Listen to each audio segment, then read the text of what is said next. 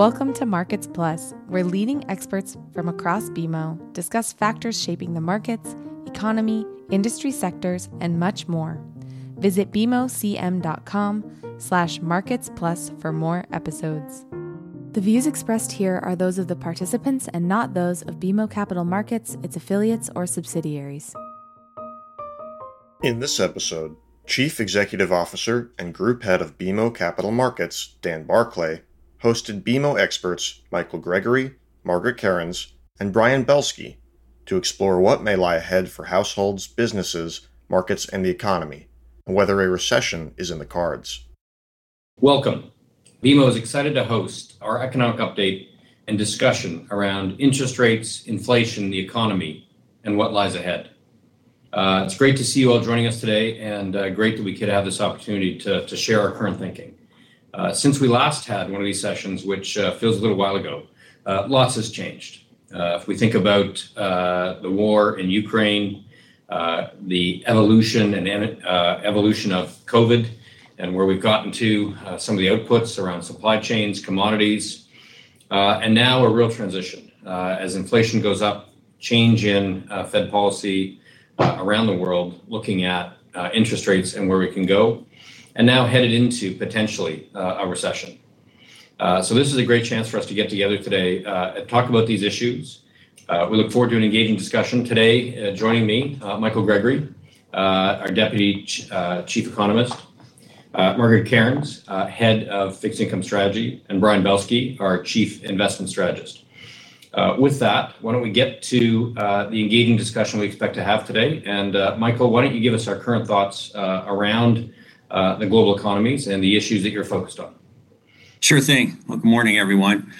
All right, so to answer the question, Dan, what lies ahead? There's one overarching theme is the fact that core inflation, uh, uh, inflation broadly, is proving to be more stubborn than expected. Now, headline inflation has been going down over the past couple of months, uh, helped by lower oil prices, and that should continue in the months ahead. But it's really the fact that the food costs continue to escalate amid persistently high core inflation and wage growth. Now, the genesis, as we all know, to this problem was the combination of constrained supply and strong demand. Supply was constrained first by the pandemic, and as you mentioned, then by the uh, war in Ukraine. And, then demand uh, has, has, has, been charged up uh, first by pent up spending, but more importantly, from massive amounts of fiscal and monetary policy stimulus. And it's quite frankly, both the Bank of Canada and the Fed and other uh, central banks around the world are now attempting to remove that monetary stimulus by raising policy rates, in some cases, shrinking their balance sheets to try to dampen demand, bring demand and supply back in better balance, and hopefully dampen inflation. We've seen both the Bank of Canada and the Fed so far have, have raised rates quite aggressively, both by 300 basis points. And, and it you know and because you know core inflation and wage growth continue to remain quite stubborn we expect that tightening uh, to uh, continue. In fact in, in the wake of recent uh, uh, inflation readings and, and last week's sort of hawkish fed hike we've actually adjusted our own projections for, for policy rates. We, we raised the, uh, the fed funds projection by 75 basis points to four and a half to four and three quarters and the bank of canada uh, policy rate by 25 basis points to 4% now, uh, kind of an interesting development there. You know, up until now, the Bank of Canada has been as aggressive, or even more aggressive, than the Fed in terms of uh, tightening policy. Uh, but now we think going forward, the Bank of Canada is going to be a little bit more cautious with, uh, uh, you know, Canadian households flirting with record high debt burdens and a, looming surge of uh, higher mortgage payments as a lot of these variable rate mortgages that were done months ago get reset. Now, when you start talking about four handles on policy rates, we think that that becomes the proverbial straw that breaks the camel's back. We've made adjustments to our economic forecast. We now expect on both sides of the border, growth will grind to a halt next year. We're looking for zero growth on average for both the Canadian and US economies. And in fact, in the early part of next year, we're looking for a couple consecutive quarters of negative growth. This time, though, we think it will be broad enough so that uh, it, it, will probably be considered a recession. Uh, obviously, on both sides of the border, the, the, the arbiters of recessions is the National Bureau of Economic Research in the US. It is uh, the CD Howe Institute uh, in Canada. And we do think with time that they will take those negative quarters we are expecting uh, uh, uh, in the first half of next year, and we'll, we'll end up calling it a, a, a, mild, but nevertheless a, a recession. Keep in mind, though, two consecutive quarters by definition is not necessarily a recession. The first half of this year, we had that in the U.S. That wasn't a recession, and we had it, in fact, in the first half of 2015, owing to the collapse in oil prices. That was not a recession. Uh, so again, you know, we think it will be broad. We'll see it across many sectors, and, and both with spending and income. All right, so uh, there are some silver linings here, though, uh, in the fact that uh, you know Canadian uh, and U.S. households are still you know uh, have a lot of uh, accumulated excess savings, and, and, there still is some pent up demand, particularly for services. So we think those supports will will keep the recession short and shallow, and and and, and lay the groundwork for recovery in the second half of of, of, of this year. Now we've also raised our forecast for for the unemployment rates as expected. You uh, you know we look for uh, uh, the jobless rate to peak at five percent in the U.S., around six and a half percent in Canada. But what we really didn't make any changes uh, lately to our forecast is on the inflation side. We still have in, uh, the key metrics running slightly above three percent by the end of next year. Basically, the additional inflation damper provided by uh, uh, you know, the recession, uh, the mild recession, uh, is, is, is, is, is offset by the fact on the ground now we have a lot more inflation momentum because of stubborn core inflation and, and wage growth. And it's, it's basically a wash. Uh, and in fact, with, with, inflation not expected, at least in our own view, to get below three percent by the end of next year, that also you know suggests to us that once peaking, policy rates will not start uh, falling uh, or being cut until uh, 20, uh, 2024. But that also emphasizes where the net risk lies. That lies in the fact that we could get even higher policy rates, a deeper recession, and faster disinflation, where we actually get inflation falling uh, to 2% uh, next year.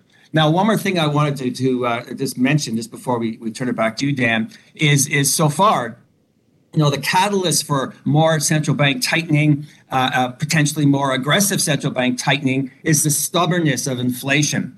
Well, there's another reason why central banks may, you know, continue tightening, if not tighten aggressively. It is what happens on the fiscal policy front, and, and we've seen what's been unfolding over the past uh, uh several days uh, in the UK, where where uh, fiscal policy there has taken a very stimulative tack and, and uh, with uh, uh the uh, the freezing of, energy prices, energy bills, quite frankly, uh, avoiding that 80% hike, as well as the largest tax cut the UK has seen in some 50 years. Now, you know, governments, of course, politicians, you know, they, they, they do want to do something to try to offset the ravages of inflation and try to offset the risk of recession but there's only limited scope can that can, you can do that within uh, until you start moving against what monetary policy is trying to do. The Bank of England has been raising policy rates to try to tamp down inflation. Yet, you know, this kind of uh, fiscal stimulus uh, is, is, going to work against that, and it's this kind of fiscal policy moving in one direction and monetary policy moving in another that, of course, has contributed to the the, uh, the weakness we've seen in the in, in the British pound hitting uh, record lows against the uh, the dollar, and of course, you know, the, the spike we've seen in in uh, uh, long-term interest rates in the UK, uh, spiking more than 100 basis points. Although with the Bank of England now coming in to uh, provide some stability uh, to that market, it's as if you know we've seen, and some commentators have referred to re- referred to it as the return of the bond vigilantes, in which case fiscal profligacy is punished by higher bond yields. And quite frankly, in an environment where uh, you know inflation is the number one issue central banks are, are raising policy rates to try to mitigate that. You know, I do think, in fact, we will see that, and I think it's probably a warning for governments around the world. There's a limited scope for for for, for uh, uh, you know, trying to mitigate inflation, try to mitigate the risk of inflation before you too suffer the wrath of the bond vigilantes. I'll leave, turn the things back to you, Dan. That's great, Michael. Uh, one of the things that uh, I was struck, uh, obviously, there's a balance between this monetary and fiscal policy, the balance between curbing inflation and introducing a recession. Um, you're the economist. Take us through the thesis as to why we need to keep inflation low. I think we all understand near-term pocketbook issues, but I think fundamentally there's a, a much deeper uh, discussion for the economy. Oh, absolutely. I mean, when you when you, you look at firstly, it, it is a is a empirical fact that you know countries with, with, with high rates of inflation tend to have poor economic outcomes, and those with uh, relatively stable inflation, low inflation, have have you know higher economic outcomes over time. So, you know, from a long term perspective, it promotes growth. But you, you can see why in uh, you know uh, high inflation over time it erodes wealth it, you know erodes incomes as you mentioned even uh, in in the short term but it also creates distortions in the way in which businesses invest uh, the way individuals you know uh, uh you know purchase assets where you know trying to mitigate inflation or accounting for it or planning for it becomes a, a, a, paramount part of, of an investment decision. And that is why, you know, central banks, you know, uh, you know, believe that we cannot let get inflation get out of hand. We can't let high inflation, you know, uh, factor into higher inflation expectations because that gets very hard to try to remedy. Just you know, uh, go back to what Paul Volcker had to do and other central banks had to do uh, to try to arrest the kind of inflation that came out of the 1960s and the 1970s. Uh, uh, so the, the idea is now we're going to take some pain now, and and in fact they call it pain. You know, Powell uses that P word and and it's not normal where where you see central bankers actually talk about this is going to hurt but you know what if we have to let uh, uh, do more down the road, that, that that pain will even be greater. So it's either a little bit of pain now or a lot of pain later, and and they're taking the tack. We can we can try to minimize the pain now, but it will be pain, and I think that is uh, what we'll be seeing now as we move forward into next year. Speaking of uh, volatility and pain uh, and excesses in the economy, let's talk about housing for a minute. Uh, when we think, uh, you know, particularly in Canada, I think various places across the world, uh, we've had enormous price increases in the last couple of years through COVID, some real change in buying behavior, et cetera. Um, what do we think is going to happen to housing in the near to medium term around prices and some of the valuation issues that we've seen in recent memory? Good, question. And in fact, I, I kind of think housing is a little bit of that canary in the coal mine of of, of uh, you know what you know could be in store if if, if inflation really got out of hand in the broader economy.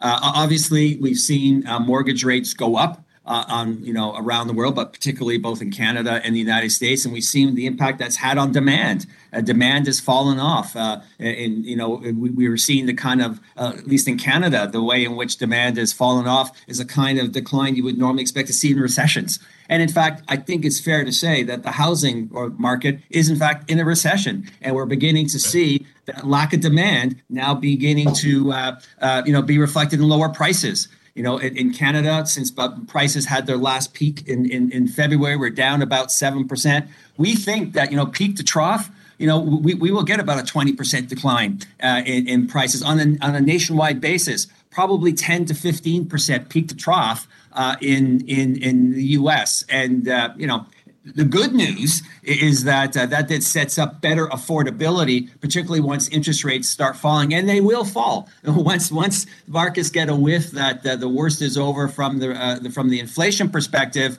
you know, and then rate cuts start to be priced in. We're going to have a situation with lower priced homes with uh, you know uh, declining borrowing costs, and I think housing will will sort of bounce back, particularly given, at least in Canada, fundamentally supported by by immigration inflows, and on both sides of the borders by by you know un, you know millennial millennial demand.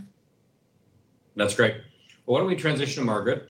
Margaret, uh, overall, when you think about uh, what you're telling your clients today uh, about fixed strategy, uh, take us through your thoughts and the issues you're looking at, please. Sure. I think, uh, Dan, as, as Michael mentioned, the risk here is toward more tightening rather than less tightening. And the US rate market has swiftly repriced to higher yields. Overnight, we did see 10s cross 4% as the Fed is solidly hawkish. The market narrative now uh, continues to remain focused on just how high two year yields will go in this type of environment. And we do think that there's room for twos to run all the way up to what the Fed is telling us they expect for the Fed funds effective rate for next year.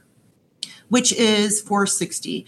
And this is really based on their intention to hold rates in restrictive territory and not just restrictive, but meaningfully restrictive for as long as it takes to contain inflation and get it back to the 2% level. So there are really three main implications uh, for us, for US Treasuries.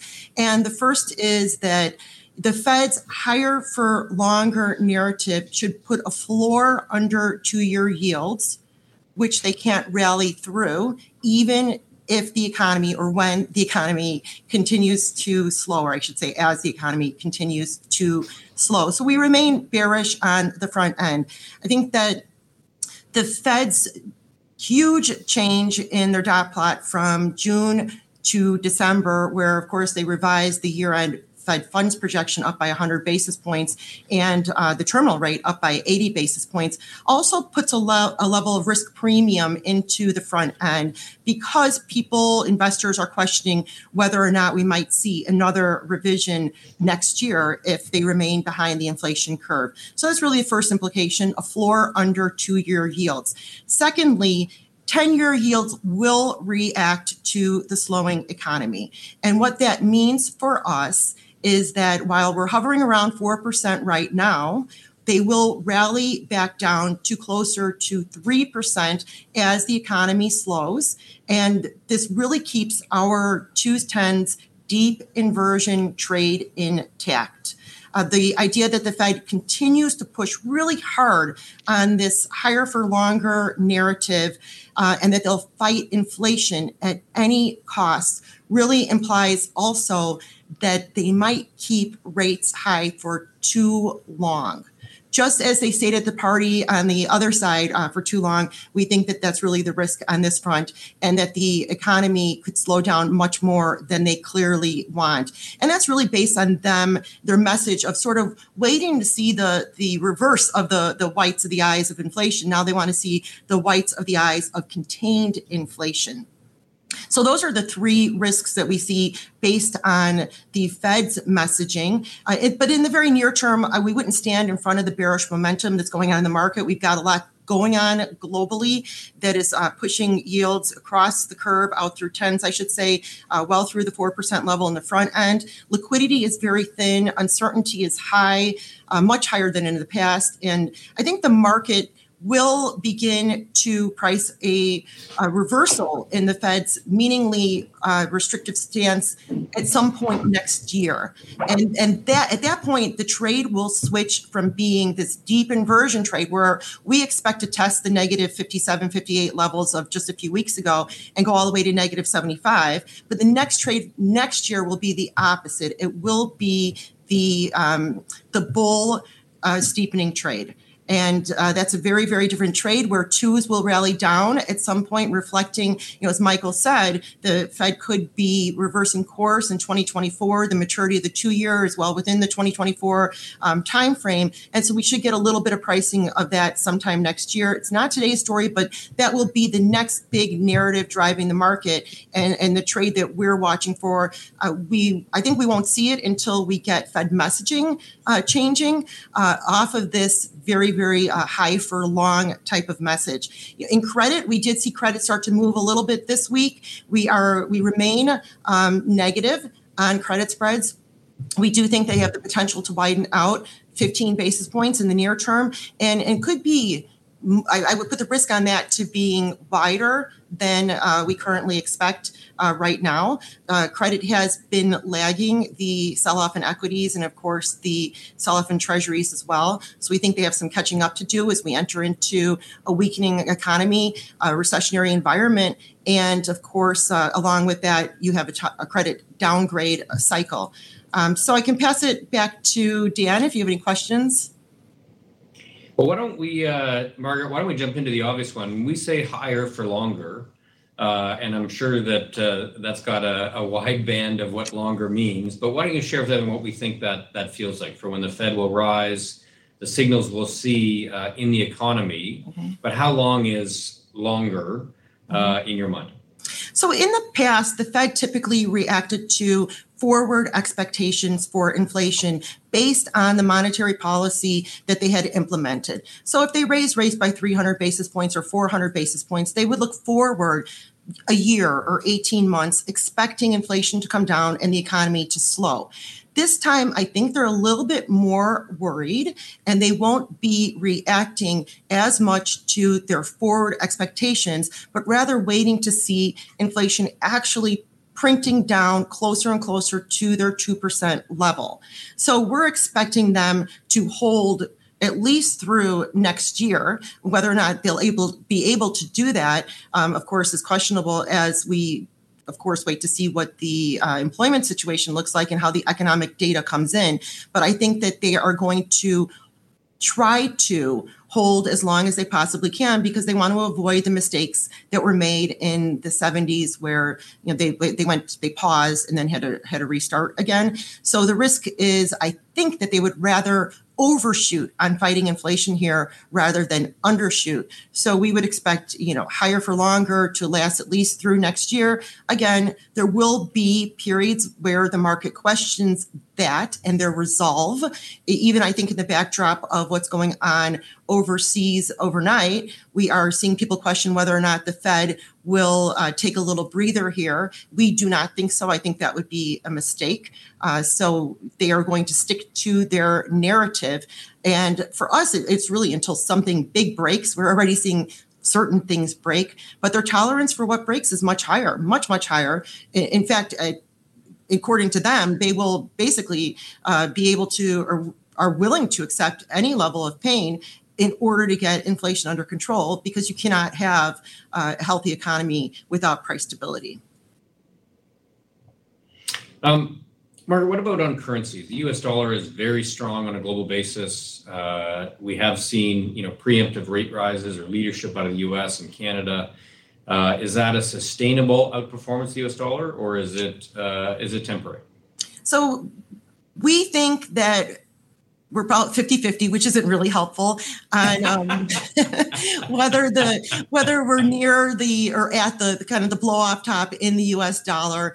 Um, when the us dollar uh, top is in and the cycle turns i think cad will be viewed as quality um, and and will start to perform. Uh, obviously oil has an impact on uh, cad. It's asymmetric. So you know we're watching that but we do think that you know money markets do have the Fed going in, as Michael said. Uh, you know, expectations are, are the pretty consensus across the board in that 450, 475 range, um, and so. You know, I think the BOC, like Michael said, stopping at around 4% is right. Uh, we don't think that if the Fed continues to go, the BOC will, um, you know, continue to move along with them.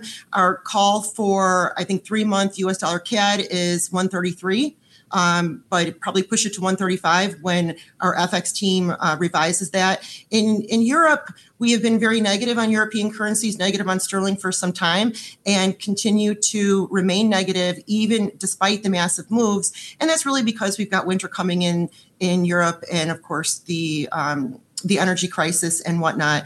Um, the target for uh, Great British Pound US dollar is 104, uh, pretty close to that uh, overnight but you know we wouldn't rule out a test of parity uh, given what's going on. Wow, that's a uh, that is a very big change uh, in a relatively short amount of time. Well, Margaret, thank you for that. Let's move over to Brian. Uh, Brian, you are uh, have been in, uh, on the record quite boldly for a while. you continue to be bold, and yet the market has had enormous gyrations this year. So, why don't you take us through your current thinking, what you're hearing from investors in the marketplace? And uh, in particular, what do you think are the places you should be investing uh, on the equity side right now? Thanks, Dan. And with much humility, it has been tough to be a bull. And uh, the reason why we've remained bullish, I want to talk about that. I also want to talk about uh, where you should be invested now, and then kind of give you uh, a three to five year view on this return to normalcy uh, something that we actually uh, stole from you, Dan, in terms of this transition and return to normalcy as we kind of transition, I think, and how the U.S. and Canada, we actually believe will lead that. So let's let's start off with number one. Here, here's why we were wrong. Um, I've had the very good fortune of, of doing this job for a long time, and this is my 33rd year on Wall Street. And I learned the I learned the job as an analyst. I learned the job coming out of undergrad with an accounting and finance degree, and I learned how to dive into uh, financial statements at a very young age. Started in the business in the late 80s, early 90s. If you got out of the 80s, uh, where it was all about restructuring charges and continuing operations, and where are you going where are you going to charge? You're going to charge off the balance sheet. You're going to charge off the income statement. And so, why I'm starting with that notion, Dan, is that never in my 30, 33 years in business have I seen the type of balance sheet strength, cash flow consistency, and earning stability ever from small, medium, and large cap publicly traded companies that I'm seeing right now. Further to that, we have the very good fortune uh, to travel around the country, uh, both the US and, and Canada, and especially the US, to different regions and speak with small and medium private companies. And they remain quite positive, even through this storm that really uh, intensified uh, in the February, March, April timeframe. We met with several clients in summer, and we just did another swing here in September. And our clients remain bullish. What does that tell you? It tells you and tells me that the fundamental construct of both the U.S. and Canadian markets, from a bottoms-up basis, remains very strong. Now, obviously, we've had a massive shift with respect uh, to what's happening in terms of how we're valuing companies, what the discount rates are, what we're using for cash flow, all of this. But there's a means to an end with respect to this. And it's really the return to normalcy over the next three to five years. 2022 will obviously be this shakeout period, this control alt delete, where we're shocking the system and I'm going to use the word unprecedented. What we've incurred on, on a societal basis and on a business basis has been unprecedented the last couple of years. We basically went to zero interest rates. We kept the world alive. We kept business alive. We had unbelievable returns in both the bond market and the stock market the last couple of years. Now it's on to shock and awe to kind of force us to get back into normalcy, which I thought 2022 was going to be and then along came the war, and then along came the word stubborn. Michael Gregory used it in terms of, of inflation. And the inflation piece of it has been more sticky and has been more stubborn than, than what we thought. Now, I'm not an economist, uh, but we're starting to see the 12 month forward inflation expectations drop pretty quickly. Now, remember, the the formula for investing is stocks lead earnings, which lead the economy. Stocks lead earnings, which lead the economy. Stock market's already gone down 25%, which has already told you that we're going to have a recession. The bond, the bond yields inverted, so we're going to have a recession first half of the year. Our great economics department is now on, on track with that. So we've already kind of discounted that. We believe on a near term basis, the stock market actually has been an amazing discounting function and has done its job, believe it or not. Now, what does that mean? Well, it took out the froth. What's the froth? I like to call it the four horsemen of the apocalypse. It's both Old Testament and New Testament. If you follow me, who's the four horsemen in the apocalypse? Cathie Wood stocks. No, no dis, no disrespect there. Number two, the meme stocks, not real investments. Number three, SPACs, and number four, my favorite, starts in a bit and ends in a coin. So we took that out. Then we went to the high. then we went to the high multiple names. Then we went to the high growth names then we went to the FAANGs, and then we went to the leaders, Dan. We went to the leaders, which was energy. When they took energy out in May, I felt with accordance that was the bottom. Markets rallied, we've had a bit of a bounce. Then recently they took out energy again, the leader. So when you start to see the the leaders and the generals get taken out, that I believe is starting to see the bottom. Now we've seen this exacerbated moves the last couple of weeks and not to pick on the currency people, but it always tends to be the bonds and the currency people that that mess this up. I remember 1997 and 1998. Somehow this this is the shakeout. This is the shakeout in every single thing that we see from a sentiment perspective. As you mentioned in your beginning comments, Dan, I've been on the road basically every day since since Labor Day. I've been around the world, and clients are more bearish right now than they were in 2008 uh, some of them are more bearish than they were in 2000 uh, toward the top uh, of, the, of the tech market. That to me, from a sentiment basis, especially the cash on hand that we've seen from the majority of our institutional clients, means that a bounce is coming because the majority of our clients are not positioned for any change on the upside. So we think a bounce is going to happen in the fourth quarter. It's going to be very strong, and I'll use the unprecedented coin. We have so much pent up, pent up demand for stocks and pent up demand for positive performance. Per Margaret's comments, if rates are going to be going down next year, markets looking at that. Remember, stocks lead earnings, which lead the economy. I think that's why we could see a very big bounce based on the strong bottom up fundamentals, but looking forward with respect to lower rates and the impending fallback of inflation. That's why we're going to get a bounce in the fourth quarter. What do you invest in now? I like to call it the cross section of growth and value. So, opportunistic growth stocks in the value index and attractively valued uh, uh, value growth stocks in the uh, value growth stocks in the growth index. So again, wh- where does that take us in America? It takes us in stocks like communication services, financials, um, in healthcare.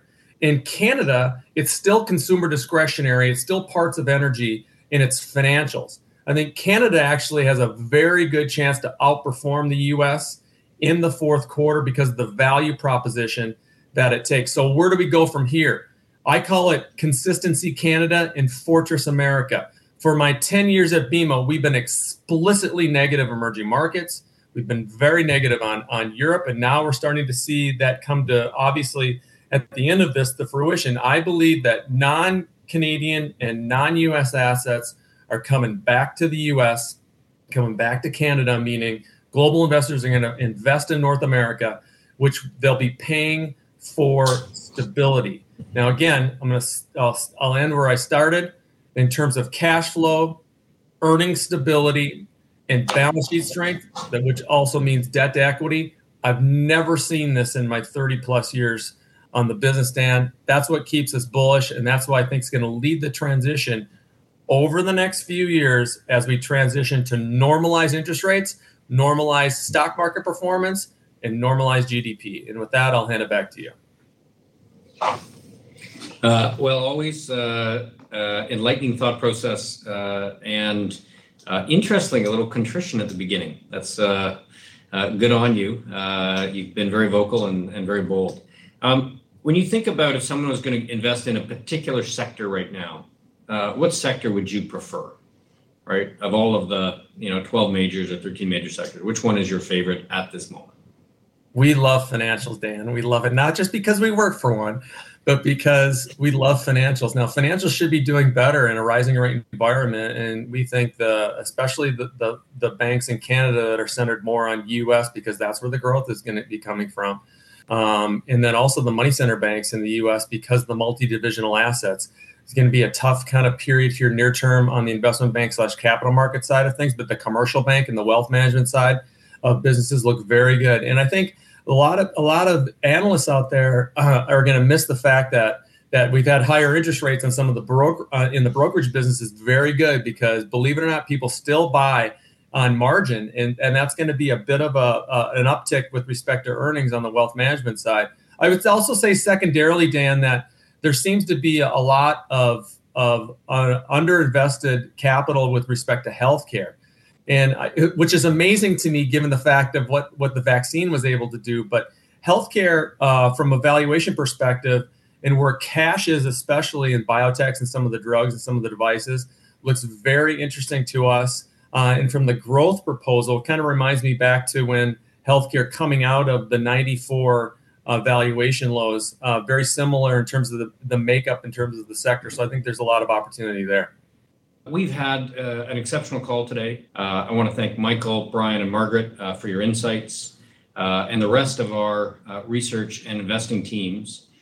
we're obviously in a period of high uncertainty. I would say one of the highest in my career, where the predictability of the future seems low. Uh, but I think Brian gave some very good insights, as did Margaret, around uh, the return of normalcy will come. And uh, cycles and change, uh, while difficult. Um, one of the things for our clients, uh, BMO is here to help. we're here to stand by you and support you in your needs. if there's things where you'd like deeper insights or more information, please reach out to your BMO relationship manager, your BMO connection. Uh, and a reminder that we have extensive research uh, and topics out uh, through our various research portals, uh, whether that's our podcasts, uh, our market access, or, or research. Uh, please access that to help you in this time of uncertainty as you look forward. We thank you for spending the time with us. I thank my colleagues for their great insights as we go forward. And we look forward to continuing to support our clients in their business. And thank you for spending your time with us today. that's all, and thank you. Thanks for listening. You can follow this podcast on Apple Podcasts, Spotify, or your favorite podcast app. For more episodes, visit bmocm.com slash markets plus. This podcast has been prepared with the assistance of employees of Bank of Montreal, BMO Nesbitt Burns Inc., and BMO Capital Markets Corporation, together, BMO. Notwithstanding the foregoing, this podcast should not be construed as an offer or the solicitation of an offer to sell or to buy or subscribe for any particular product or services, including, without limitation, any commodities, securities, or other financial instruments. We are not soliciting any specific action based on this podcast. It is for the general information of our clients. It does not constitute a recommendation or a suggestion that any investment or strategy referenced herein may be suitable for you. It does not take into account the particular investment objectives, financial conditions, or needs of individual clients. Nothing in this podcast constitutes investment, legal, accounting, or tax advice or a representation that any investment or strategy is suitable or appropriate to your unique circumstances or otherwise constitutes an opinion or a recommendation to you.